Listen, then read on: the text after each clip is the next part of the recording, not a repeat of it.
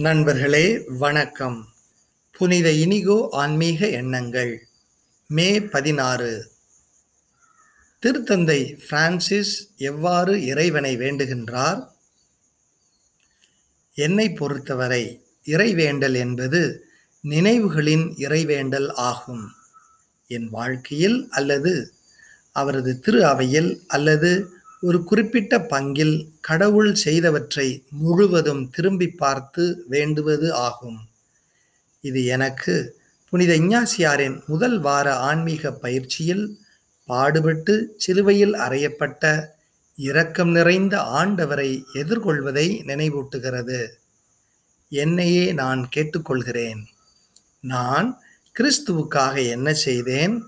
நான் கிறிஸ்துவுக்காக என்ன செய்து கொண்டிருக்கிறேன்? கிறிஸ்துவுக்காக என்ன செய்ய வேண்டும்? இது இறை அன்பை அடைய காட்சி தியானத்தில் நாம் பெற்றுக்கொண்ட கொடைகளை நினைவு கூறச் சொல்லும்போது புனித இஞ்ஞாசியார் குறிப்பிடும் நினைவுகள் ஆகும். எல்லாவற்றிற்கும் மேலாக அவர் என்னை நினைக்கிறார் என்று எனக்கு தெரிகிறது. நான் அவரை மறந்தாலும் அவர் என்னை ஒருபோதும் மறப்பதே இல்லை. நினைவு என்பது இஞ்ஞாசியார் ஆன்மீகம் மற்றும் இயேசு சபையினரின் இதயத்திற்கு அடிப்படையான பங்கு கொண்டது. அருள் பற்றிய நினைவு விவிலியத்தின் இணை சட்டத்தில் சொல்லப்பட்டுள்ள நினைவு கடவுளுக்கும் மக்களுக்கும் இடையேயான உடன்படிக்கையின் அடிப்படையாக அமையும் கடவுளின் செயல்கள் பற்றிய நினைவு ஆகும். இந்த நினைவே என்னை கடவுளுக்கு மகனாக்குகிறது. மேலும் அதுவே என்னை நான் பணிபுரியும் மக்களுக்கு தந்தையாகவும் ஆக்குகிறது. ஆண்டவரையும் அவரது ஆற்றலையும் தேடுங்கள். அவரது திருமுகத்தை இடையறாது நாடுங்கள். அவர் செய்த வியத்தகு செயல்களை நினைவு கூறுங்கள்.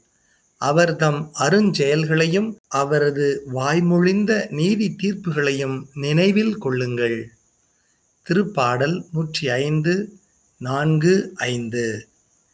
என்று சற்று அதிக நேரம் எடுத்து நீங்கள் விரும்பி திளைக்கும் நினைவுகளை திரும்பி பாருங்கள். அவற்றில் கிறிஸ்துவை எப்படி பார்க்கிறீர்கள் என்று சிந்தித்து பாருங்கள்.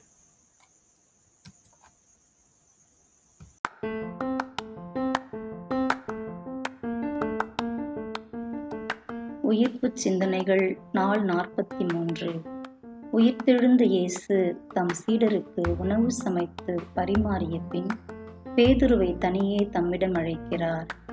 பேதுரு தம் தலைவரை அறிந்ததே இல்லை என்று சத்தியம் பண்ணி மறுதளித்ததை எண்ணி எண்ணி மனம் குமுறியபடி இருக்கிறார். முன்பு போல இல்லை ஒதுங்கி ஒதுங்கிச் செல்கிறார். அவருக்கு ஓர் உளவியல் சிகிச்சை நல்கும் எண்ணத்துடன் அவருக்காக நம் ஆண்டவர் ஒரு நாடகமே நடத்துகிறார். சாதாரணமாக நம் ஆண்டவர் பேதுருவை சீமோனே என்றுதான் அழைப்பார். இப்போது வம்படியாக யோவானின் மகன் சீமோனே என்று அழைத்து நீ இவர்களை விட மிகுதியாக என் மீது அன்பு செலுத்துகிறாயா? என்று கேட்டார். இவ்வாறு மும்முறை கேட்டார்.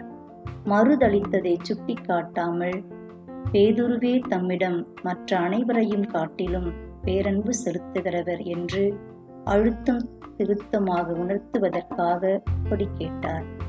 பின்னர் என் ஆட்டுக்குட்டிகளை பேணி வளர் என் ஆடுகளை மேய் என் ஆடுகளை பேணி வளர் என்று அவரிடம் முந்தைய பொறுப்புகளை மீண்டும் ஒப்படைத்தார். அத்துடன் நிறுத்தாமல் அவர் எதிர்காலத்தில் எப்படி தம் தலைவருக்காக உயிரை தியாகம் புரிவார் என்பதையும் எடுத்துச் சொல்லி அவரை தேற்றி முன்பு போல துடிப்பு உள்ளவராக மாற்றினார். நம் ஆண்டவர் நம் குறைகளை மறந்து நிறைகளையே மனதில் நிறுத்தி வைப்பவர் என்பது தெளிவன்றோ?